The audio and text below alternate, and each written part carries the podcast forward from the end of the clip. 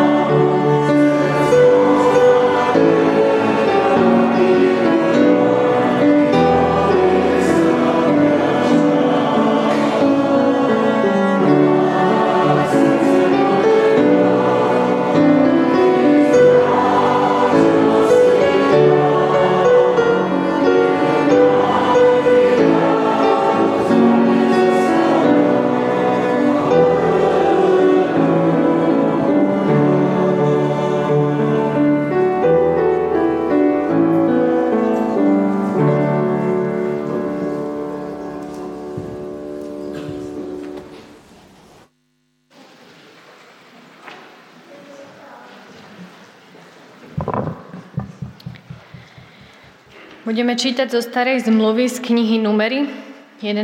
kapitolu. Ľudu, čo sa poschádzal medzi nich, sa zmocnil veľký hlad. Aj Izraeliti začali znova bedákať a vraveli. Kto nás nasíti mesom? Spomíname si na ryby, čo sme oddávna jedávali v Egypte. Na uhorky, dyne, pór, cibulu a cesnak. Sme už celkom vychudnutí a nič iné nevidíme, iba mannu. Manna bola ako koriandrové semeno a podobala sa bdéliovej živici. Ľudia chodili a zbierali ju, mleli na mlinčeku alebo tlkli v mažiari. Varili ju v hrnci alebo z nej piekli osúchy, ktoré mali chuť koláčov s olejom. Keď za noci padala rosa na tábor, padala aj manna. Mojžiš počul, že ľudná rieka, každý pri vchode do svojho stanu, rod vedľa rodu. Hospodin sa veľmi rozhneval. Ľudu povieš, posvedte sa na zajtra, budete jesť meso, lebo ste s plačom volali k hospodinovi. Kto nás nasíti mesom? Ako dobre nám bolo v Egypte.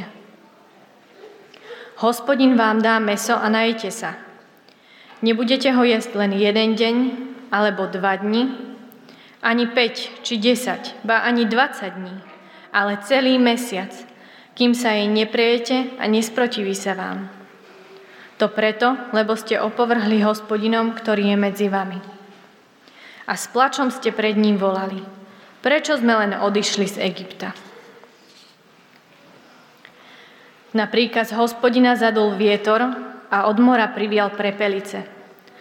Vrhol ich na tábor asi do vzdialenosti jedného dňa cesty po oboch stranách tábora a na dva lakte od zeme. Ľud vstal a zbieral prepelice celý deň, celú noc, ba aj celý ďalší deň. Aj ten, čo pozbieral najmenej, mal 10 chomerov. Potom ich porozkladali okolo tábora. No ešte mali meso medzi zubami, skôr než ho stačili požuť, keď proti ľudu vzplanul hospodinov hnev. Hospodin dopustil na ľud ťažkú ranu. Preto dali tomu miestu meno Kibrod Hatáva, lebo tam pochovali nenásytný ľud.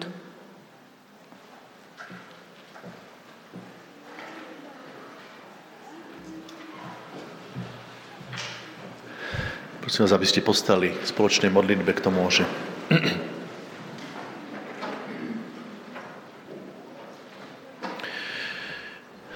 Ďakujem Ti, Bože, za to, že sme znova mohli prísť na toto miesto. Možno aj preto, aby sme nezabúdali, aby sme si znovu pripomínali, že žijeme v časoch milosti, že žijeme v blahobite, žijeme s množstvom darov, s množstvom darmi, ktoré máme, či už je to strecha nad hlavou, jedlo, teplo, a keď, počúval, keď sme počúvali tento príbeh, tak možno sa nám zdá až taký absurdný alebo až úsmevný, ale tak často sa podobáme na, po svojimi postojmi na ľudí, ktorých si zachránil z Egypta. A ešte boli len pár, možno týždňov, mesiacov od toho, tak už spomínali na jedlo, ktoré tam mali a zabudli, že museli hrdlačiť a boli neslobodní a v otroctve. Tak nám to zdá sa také aktuálne aj dnes v našej spoločnosti, v ktorej žijeme, kedy mnohí ľudia spomínajú s nostalgiou na časy komunizmu, ako bolo dobre, ako bolo lacno. A pritom sme žili v neslobode a útlaku. Tak nám prosím ťa, obnovuj našu pamäť, aby sme boli vďační za všetko, čo máme z Tvojej ruky. Amen.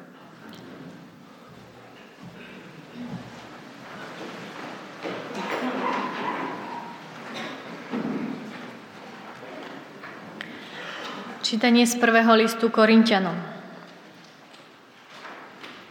Veď ja som prijal od pána to, čo som vám aj odovzdal – že pán Ježiš v tú noc, keď bol zradený, vzal chlieb a keď vzdával vďaky, lámal ho a povedal, toto je moje telo, ktoré je pre vás. Toto robte na moju pamiatku.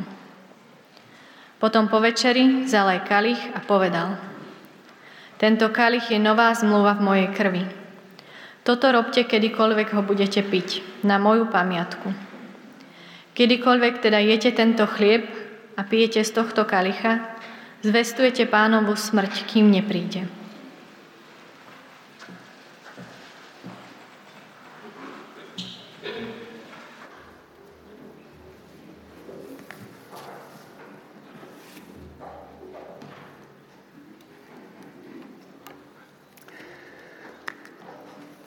Pokojné ráno vám všetkým prajem. Ďakujem za privítanie. Bol som tu minulý týždeň, ale predtým som tu nebol 4 roky. Za tú dobu sa toho vo vašom živote, verím, veľa odohralo. A tak aj u nás. Asi najväčšia, najväčšia zmena v našom také širšej rodine je v tom, že jeden blízky človek z nášho okolia sa posunul od miernych výpadkov pamäte k silnej demencii.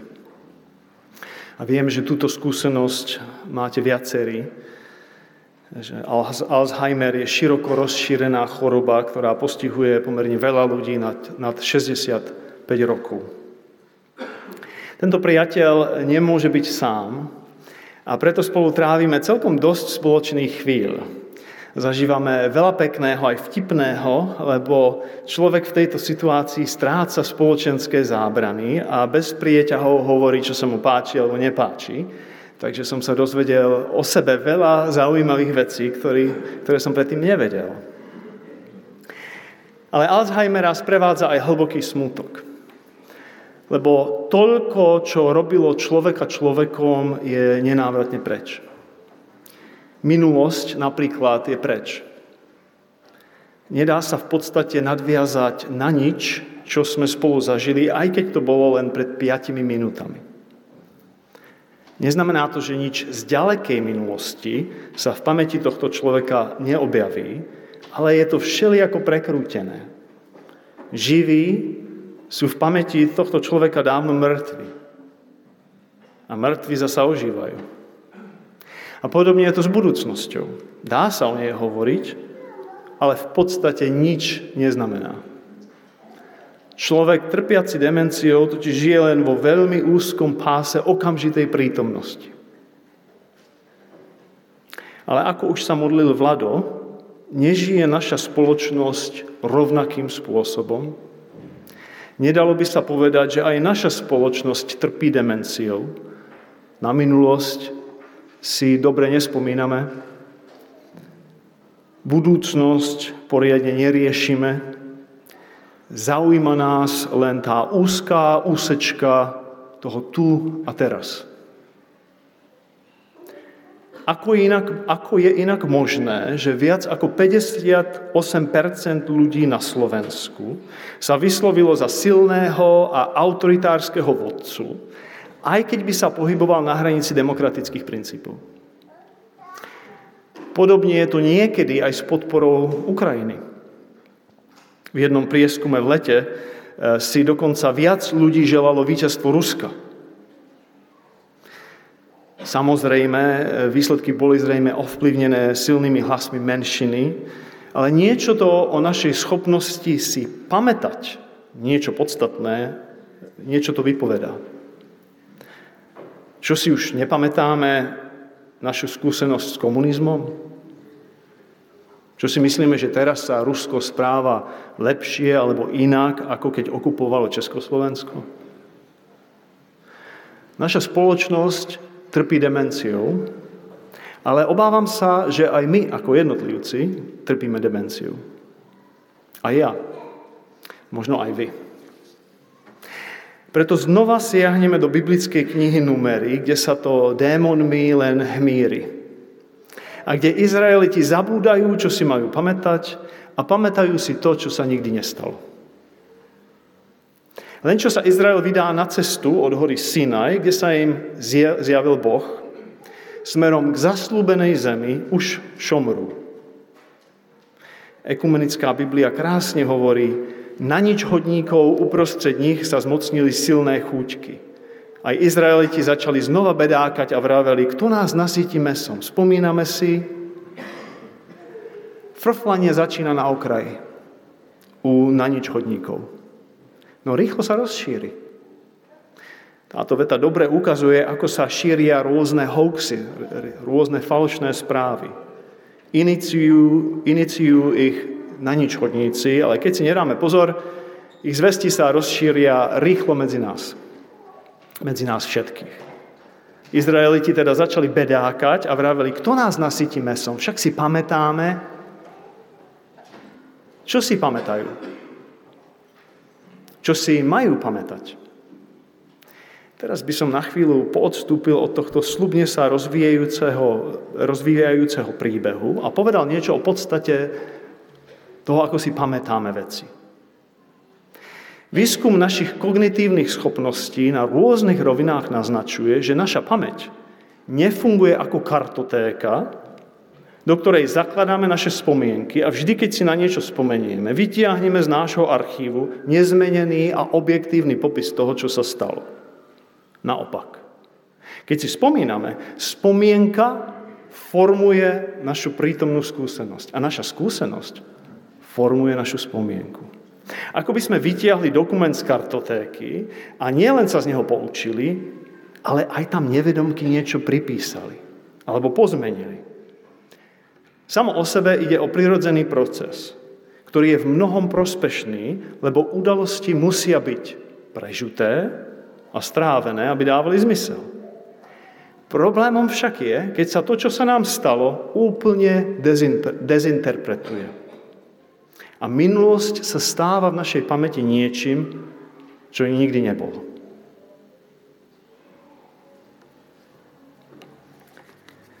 Bratislava, jeseň 2006.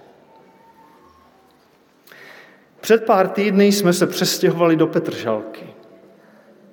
Něco je tu moc pěkné, něco zase hodně divné. Do města a vlastně i kamkoliv jinam je odtud blízko a do parku ještě blíž. Ale těch odpadků kolem. Posilovna hned naproti, restaurace a byla hned za rohem. Sousedy slyšíme dlouho do noci. A to, že ve vedlejší ulici se musí parkovat se šaltrpákou v neutrálu, aby auto mohli sousedé, kteří ráno jdou do práce, odtlačit, to už vůbec nechápu. Jak si tu jen zvykneme? Bratislava, jeseň 2015. O niekoľko dní sa stiahujeme z Petržalky. Už od začiatku sa nám tu páčilo. So susedmi sme sa rýchlo zoznámili. No upratanie odpadkov pred domom mi chýbať nebude. Teraz nás čakajú nové veci.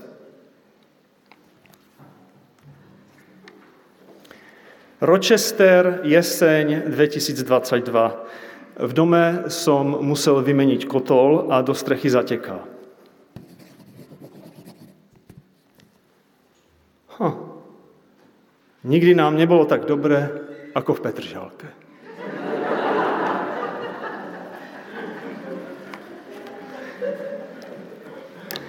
Dovolil som si umeleckou licenciou trocha skrášliť náš príbeh, aby som ukázal na tú premennú moc pamäte. A tiež, aby som urobil mostík k nášmu príbehu v numeri. Keď Izraeliti vychádzali z Egypta, povedal im hospodin v 13. kapitole 2. knihy Možišovej, pamätajte na tento deň, v ktorý ste vyšli z Egypta, z domu otroctva. Izraeliti si majú niečo o, Egypte pamätať. Konkrétne, že vyšli z domu otroctva. Že ich vyviedol sám Boh. Podľa biblického rozprávania Izraeliti trpeli v Egypte 400 rokov a volali k Bohu, nech ich oslobodí. Ku koncu, lebo ich plodnosť ohrozovala egyptskú dominanciu, egyptiania dokonca zabíjali novonarodených chlapcov. O to má byť, má byť ich spomienka. A čo si Izraeliti pamätajú? Hneď v 16. kapitole knihy Exodus, o niekoľko týždňov neskôr, hovoria Možišovi. Radšej sme mohli pomrieť hospodinovou rukou v Egypte. Keď sme sedávali pri hrncoch mesa a najedli sme sa chleba do sítosti. Vy ste nás však vyviedli na púšť, aby ste celé toto zhromaždenie vyhubili hľadom. Ich prvá spomienka na Egypt už je prikrášlená, už je pozmenená. Aj keď je v nej, ako si všíma rabínska tradícia, stále zrnko pravdy. Mali sme sa tak dobre, keď sme sedávali pri hrncoch mesa a najedli sme sa chleba do sítosti. Áno, jesť chlieb mohli, ale okolo hrncov mesa len sedávali. Na tie sa len pozerali. Na tie, zrejme nachystané k hodovaniu egyptianov, sa mohli len pozerať. A tu sa dostávame k spomienke druhej. O rok neskôr. V knihe Numery. Tu si Izraeliti pamätajú toto. Počujte. Citujem z roháčkovho prekladu. Rozpomíname sa na ryby, ktoré sme jedli v Egypte zadarmo. Na uhorky, na melóny, na pór, na cibuľu a na cesnak. Ale teraz je naša duša vypráhla. Nie je to ničoho. Nevidia naše oči ničoho, iba túto manu. Daj, ako sa im to pomiešalo, nie? Predtým chlieb jedli a na meso sa pozerali, teraz ryby, aj úhorky, aj dyne jedli a k tomu šťavnaté a dobre korenené jedlo to bolo. Ale teraz sa pozeráme len na tú manu. Nič iné. Dokonca ich slova naznačujú, že rýb a všelijakých lahôdok bol neobmedzený prísun a bol zadarmo. Zadarmo? Neboli náhodou otrokmi v Egypte? Nezomierali im deti? Neplatili za všetko životom? Čo sa to stalo? Ako je možné, že si Izraeliti nosný príbeh svojej histórie takto pomotali? Ako je možné, že zabudli na útlak, trvajúci niekoľko stáročí, na neslobodu, na smrť svojich detí, na nemožnosť slobody vierovýznania? Ako vysvetliť, že sú ochotní všetko toto vymeniť za kus mesa? No možno sa nemusíme tak čudovať. Nesprávame sa podobne. Nemyslíme si, že bolo vlastne lepšie ako spoločnosť, aj ako jednotlivci. Čo to spôsobuje, že zabúdame na to, čo tvorí základ našej viery, našej histórie, toho, kým sme ako ľudia. Že ohýbame pravdu tak dlho, až sa stane klamstvom. Verš 4 ponúka určité vodítko hovorí. Ľudí sa zmocnili silné chúťky. Inými slovami, ľudia po niečom strašne zatúžili. Čo otvára širokú oblasť ľudských potrieb a túžbe po nich, ku ktorým má Biblia ambivalentný vzťah. Na jednu stranu sú naše materiálne potreby úplne prirodzené. A je dobré, keď sú naplnené. No na druhú stranu sa túžba môže stať tak silnou, že nič iné nevidím. Tá diera, vakúm v našom vnútri, to sa stane tak mocným, že sme blízko tomu, aby sme, ako Izraeliti povedali, naša duša je úplne vyprahnutá. Ak nebudem mať maso, meso, zomriem.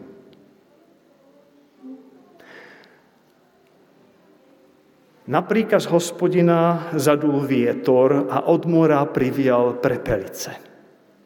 Bolo ich toľko, že ich ľud zbieral celé dva dni. Porozkladali ich okolo seba a dali sa do jedla. Náš príbeh potom pokračuje hrozivými slovami. No ešte mali meso medzi zubami, skôr, než ho stačili požuť. Keď proti ľudu vzplanul hospodinov hniev, hospodin dopustil na ľud ťažkú ranu. Boh dopustil na ľud ťažkú ranu. Niektorí zomierali ešte s mesom medzi zubami. Ako tomuto tvrdému jazyku rozumieť? Spolu s menom, ktoré napokon Izraeliti tomuto miestu dali, je možno hovoriť o konci nenásytných, lebo kibrot chatava znamená niečo ako hroby nenásytných alebo nenažraných. Ako hovoril rabín Ibn Ezra, Izraeliti sa zadusili mesom. Nič iné to nebolo. Boli tak nenásytní, že zomreli z toho, ako veľa jedli. Čo naznačuje, že ľudí zadusila ich vlastná nenažranosť. Boží hnev tu, ako aj inde v knihe Numery, naznačuje len božskú pečiatku normálnych dôsledkov ľudského správania. A v tomto kontexte je až dých berúce, že text, príbeh, nič nehovorí o tom, čo s mesom urobili. Nič. Je možné, že boli tak nedočkaví, že ho jedli surové, že nedodržiavali ani ten základný židovský zvyk nejesť meso s krvou. Možno, že tak sa skutočné chúťky, silné túžby správajú. Niečo chcem, musím to mať tu a teraz. Vytvorí sa tak silná emocionálna závislosť, ktorá aj našu pamäť pomení. Lebo túžba slubuje, že ak sa človek nasíti, bude mu dobre. Ale niekedy sa človek nasíti a je mu zle. Ako sa teda môže človek brániť ochrom, ochromujúcej žiadostivosti a strate pamäti. Ako nestratiť pamäť? Príbeh z knihy Numery sa dá, myslím si, dobre spojiť s myšlienkami jedného starovekého písateľa, ktorý sa venoval téme pamäte v niekoľkých svojich dielach. Ide o svätého Augustína, ktorý žil na prelome 4. a 5. storočia. Bolestne si uvedomoval, ako rýchlo a často trpíme demenciou. A tak stále sa k tejto téme vracal. Krvavá hostina pre pelíc má totiž svoj protiklad v popise nebeskej many, ktorý sa v príbehu objavuje akoby niečo navyše. Nachádza sa vo veršoch 7 až 9. V kontraste k nedočkavej a prekotnej hostine pre pelíc pôsobí tento odsek takmer neutrálne, ako by bol z iného sveta. Píše sa tu. Manna bola ako koriandrové semeno a podobala sa bdéliovej živici. Ľudia chodili a zbierali ju. Mleli na mlinčeku alebo tlkli v mažiari. Varili ju v hrnci alebo z nej piekli osuchy, ktoré mali chuť koláčov s olejom. Keď za noci padala rosa na tábor, padala aj mana. Izraeliti teda majú čo jesť. Samozrejme, nie sú to ryby na cibulke, ale je to jedlo. Dokonca má určité výhody. Na rozdiel od mesa sa mana mohla jesť surová. No ľudia ju mohli aj variť, aj piecť. Nešlo teda o monotónnu stravu. No nebolo to meso. Augustín v tomto slova zmysle spájal manu so slovom Boha. S Božím slovom, ktoré tiež môžeme jesť surové. Teda čítať Bibliu, tak ako ju poznáme. Môžeme jesť túto manu surovú. Ale oveľa častejšie slovo jeme varené alebo pečené, keď počúvame kázne alebo čítame knihy, ktoré z Biblie vychádzajú. Augustín však hovorí, keď počúvame, čítame, nemôžeme tam zastať. Musíme aj rozmýšľať. Musíme sa k tomu aj vrátiť. Preto hovorí, každý z vás sa musí pokúsiť spomenúť si na to, čo počul. Prežúvať tie najvybranejšie časti a zdieľať ich navzájom. Premýšľajte o tom, čo ste dostali a nenechajte to újsť do útrop zabudnutia. Podľa biskupa z Hypa nás Božie slovo, táto mana, môže nasítiť, ak ho budeme prežúvať. Vracať sa k tým najvybranejším častiam, ak také na kázniach počujeme.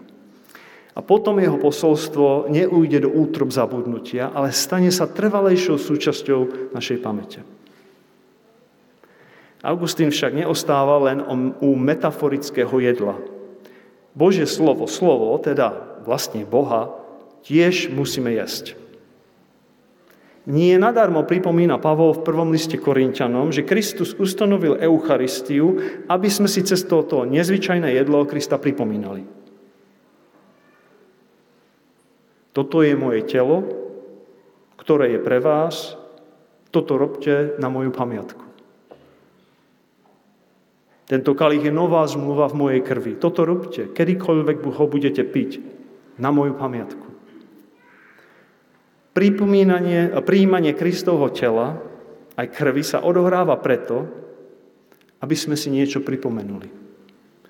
Odohráva sa na pamiatku. Aby sa nasytila naša duša a naše telesné chúťky nad nami nemali takú moc. Aby sme si v dobe zabúdania niečo dôležité pamätali. Večera pánova je chlieb z neba, ktorý prichádza po malých častiach. Rituál, ktorý vyžaruje emócie a dodáva silu, no neobsahuje meso. Nie je to pokrm, že by sme si po jeho príjmaní povedali, fúha, to som sa dobre najedol, už nemusím prichádzať. Nie, je to chlieb. Chlieb každodenný.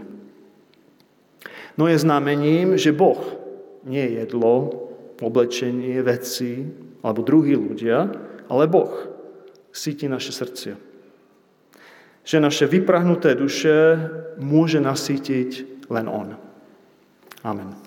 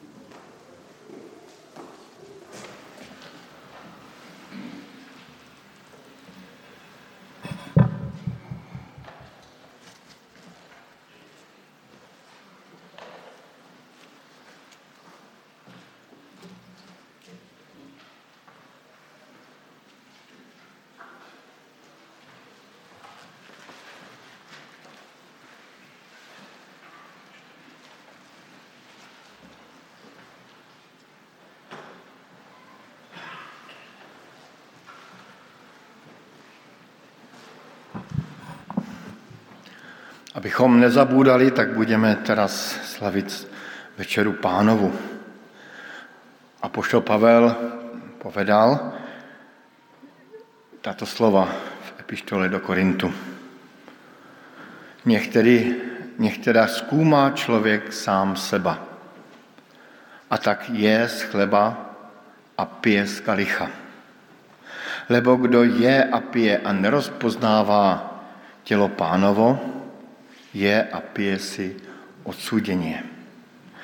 Preto si teraz budeme i my dávať sami sebe několik otázok. Prvá otázka.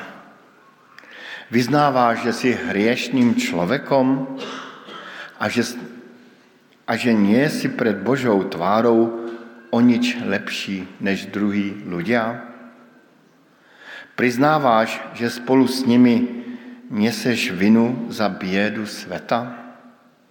Ak je to tak, odpověz jednoduchými slovy. Vyznávám. Taktěž i já a já vyznávám. Verí, že Ježíš Kristus, Syn Boží, viedol svůj zápas s mocnosťami zla, a svůj život položil za obeď aj pre teba? Pokud ano, odpověz jednoduchými slovy, verím. Tak těž i já a já verím. Odpušťáš všetkým tým, ktorí sa proti tebe previnili? Ak si ochotný odpustiť, vyznaj, odpúšťam tak ťaž a ja odpúšťam. Príjmite teraz slovo potešenia. Hospodin ti odpúšťa všetky tvoje viny. Uzdravuje všetky tvoje choroby a vykupuje tvoj život zo záhuby. Amen. Postaňme k modlitbě vďaky.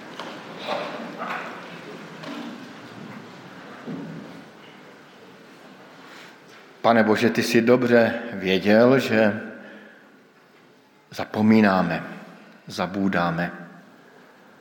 A právě proto si ustanovil večeři páně,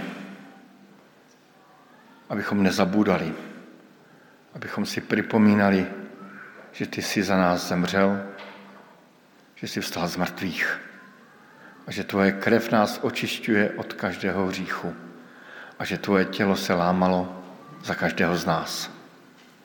A tak tě prosíme, aby si nám dal milost eh, požehnaného prožití i této večere. Páně. Amen. Můžeme se posadit. Pán Ježíš vzal chléb, vzdával díky a lámal jej a řekl, toto je moje tělo, které se za vás láme. To činíte na mou památku. A když bylo po večeři, vzal pán Ježíš kalich a řekl, toto je moje krev nové smlouvy. To činíte, píte ji a to činíte na mou památku.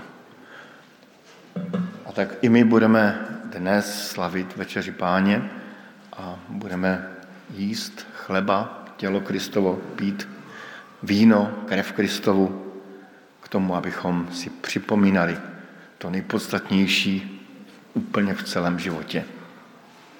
Budeme přicházet zleva, odcházet doprava, teda z mé strany zleva a odcházet z mé strany doprava. Vy si to otočte a e, můžeme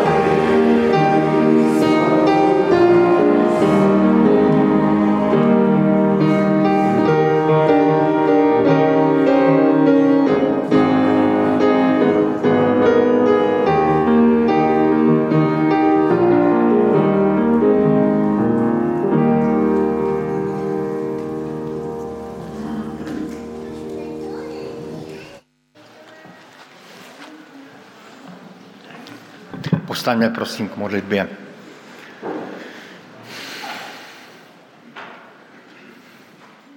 Pane Bože, děkujeme ti za stůl slova, který jsme mohli mít dnes prostření, i za tvůj stůl, ve kterém se s nám ty nabízel ve svém těle a ve svém krvi. Děkujeme ti za to, že můžeme v životě věřit tobě, můžeme věřit tvé lásce, můžeme věřit i tomu, že tvoje tělo se za nás lámalo, tvoje krev se za nás prolévala a že tvůj duch pro nás, kteří jsme uvěřili v tebe, v nás našel svůj domov a svůj chrám.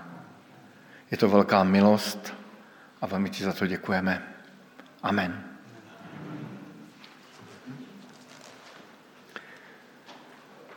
Nech nás požehná trojediný Boh a stane sa telom, ktoré síti naše vyprahnuté srdcia. Stane sa spomienkou, ktorá sa každý deň mení v realitu. V mene Otca, Syna aj Ducha Svetého. Amen.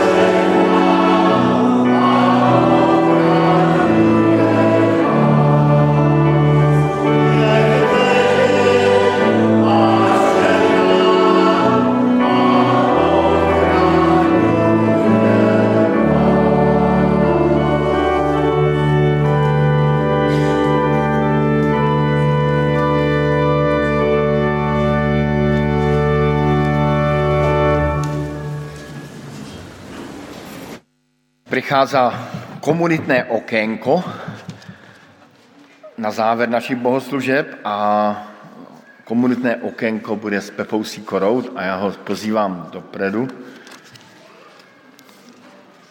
A mám na ně několik otázek, takových jako obyčejných a kdybyste někdo vy měli nějakou otázku, tak eh, potom asi bude prostor a můžete hlasitě zavolat nějakou otázku. Tak já se nejdřív zeptám, většina z vás to víte, ale pro jistotu se zeptám, kde to vlastně žiješ, v jaké části Ameriky? My žijeme v spokojných štátoch amerických, eh, v eh, štáte, ktorý sa volá New York, blízko Niagarských vodopádov, v meste, ktoré, ktoré sa volá Rochester. Jak je to velké město? Asi ako Brno. Takže asi jako Bratislava. tak, eh, další otázka je, eh, která nás asi všechny nejvíc zajímá, co to je rodina, jak se daří tvé rodiny. To znamená, eh, nejdřív se tam na Linet, ako se darí Linet. Dobré. Prosím, abys to třeba rozvedl, jestli jako Ako veľa. Ako veľa dobré a, a čo konkrétne, prečo sa jí darí dobré. Ano. Tak Linet všetkých pozdravuje, ako už som hovoril minulý týždeň, eh, robí psychologickú prácu eh, v rámci, je psychologička v takej jednej psychologickej agentúre a tiež eh, učí úvod do terapie na jednej vysokej škole. Takže pozdravuje. Ďakujem. Tak to je skvělé. Další otázka, jak se daří tobě? To znamená, jak se ti daří ve tvé rodině, ve tvém zaměstnání a co vlastně děláš?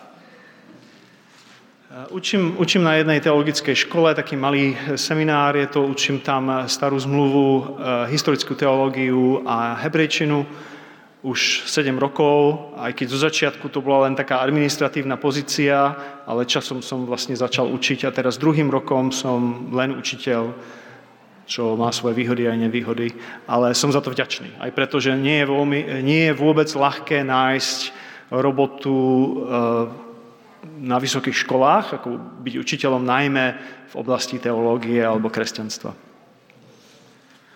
No a, a čo chalani tvoji, vaši? Šimon je už na gymnáziu a Lukáš sa tam chystá. Sú to tínejdžeri. Im sa darí dobre.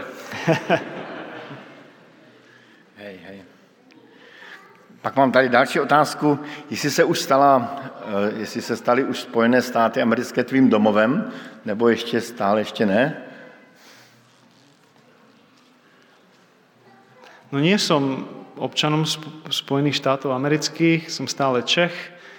A do istej miery áno, lebo niektoré veci sa tam cítim v nich doma, v niektorých menej. To asi tak býva ako u tých, ktorí sa prisťahujú. Takže to je také zmiešané.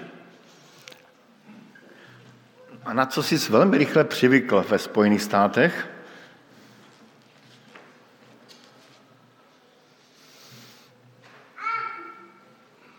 No to neviem. Rýchlo.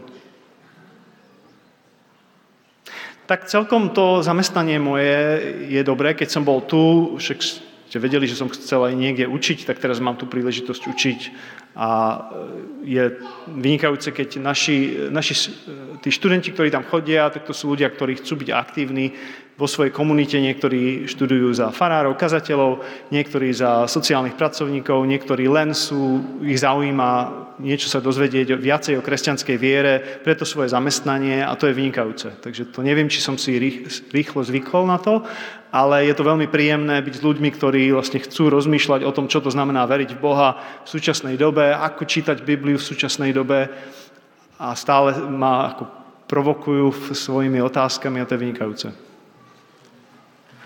No a na co jsi nezvykl zatím stále ještě po těch sedmi letech? Promiň, no tak. Nie, nie, nie. Koľko máme času? Otázka. Veľa. Nie, tak veľa vecí je... Každá kultúra má niečo. Pre to moje, moju náturu je pomerne uzatvorené to prostredie, kde som. Teda ľudia majú svoje vlastné menej často, e, častejšie sa navštevujú, tu som stále bol na nejakých návštevách, sa rozprával, to je trocha menej zvykom v tom mojom prostredí, ale zasa nemôžem povedať, že je to tak všade v Amerike, však tu sú aj Američania, ktorí povedia, je to inak tam. Ale v tom našom prostredí tu som bol viacej e, medzi ľuďmi, ako som tam. Co vaše společenství křesťanské, kam chodíváte? Co to je za kostol? Je to kostol Slobodnej metodistickej cirkvi, ktorý je viacej liturgický, možno podobný e, tomu, ako je evangelická církev tu. Je v strede mesta, takže e, je to trocha iné. No tu sme tiež v strede mesta vlastne. Ale nie je veľa kostolov, no to sa tiež nedá povedať. Tak už neviem, čo povedať. Je to, lebo všetko sa dá nejakým spôsobom spochybniť a je to aj inde. Ale je to dobré prostredie pre nás. Je to menšie prostredie, nás tam asi 80 ľudí, ktorí chodia do toho kostola, ale máme troch farárov, ale oni robia aj iné veci. To znamená, majú svoje zamestnania a popri tom pôsobia v kostole, preto sú traja.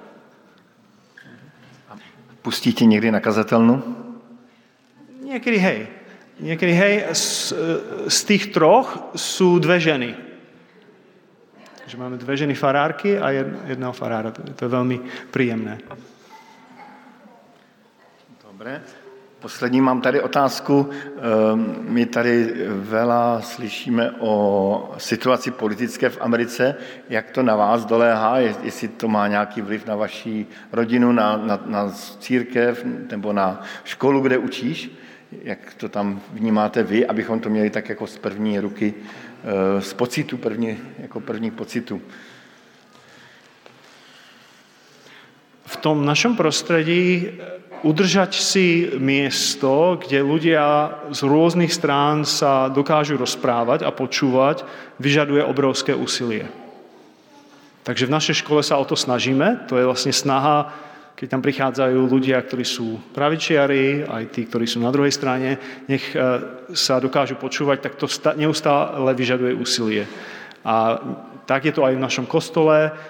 V rodine je to napätejšie, v širšej rodine u nás. Ale to tak býva možno, to, to je teraz také častejšie. No? Ako aj tu e, je ľahké mať vyhranený názor a neustále sa v tom postoji utvrdzovať. V podstate podobné jako u nás. No, hej, hej. Tak já se opýtám, máte někdo nějakou otázku? Povstaňte a vykřikněte ji. Všichni už tě znají, tak je to dobré.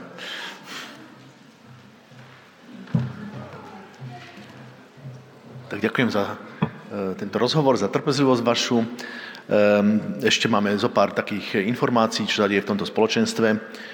Tak e, vám chcem povedať, bude prebiehať zbierka medzi vami, tak ako minulý týždeň a aj tento deň to bude venované teda Ukrajine, ľuďom, ktorí potrebujú podporu a pomoc. Mám tu taký medzisúčet od nášho brata finančiaka, že minulý týždeň sa do košikov a na účet vyzbieralo 5500 eur, čo je prekvapivo štedré a za to vám veľmi pekne ďakujeme všetkým. Celý tento obnos bude, ako sme hovorili, použití cez náš odbor humanitárnej pomoci, čo má Círke Bratská na zboroch, sú najmä aktívni na východnom Slovensku priamo podporovať ľudí a ich potreby na Ukrajine. E, tento týždeň vás pozývame na pravidelné stretnutia, ktoré bývajú v tých časoch, ktoré tu sú vysvietené. E, dneska sú ešte integrované bohoslužby o 6. v Betánii Senec, potom biblická hodina v útorok o 18. v stredu mládež, piatok dorast a budúcu nedelu ako pravidelné sú bohoslužby o 10. aj modlitebné stretnutie. Členom zboru dávame ešte raz do pozornosti, že 26. E, marca, posledná marcová nedela, bude e, výročné členské zhromaždenie o 14.30, o pol tretej. Ďalšie aktivity si môžete e, prečítať na našej webovskej stránke. Ďakujeme vám za pravidelnú aj mimoriadnú finančnú podporu. A prajeme vám požehnanú nedelu a prajeme Jozefovi a šťastný let zajtra skoro ráno do Spojených štátov. A pozdravujeme z tohto miesta, myslím, môžem za všetkých povedať, najmä teda Linet a chlapcov. Peknú nedelu ešte.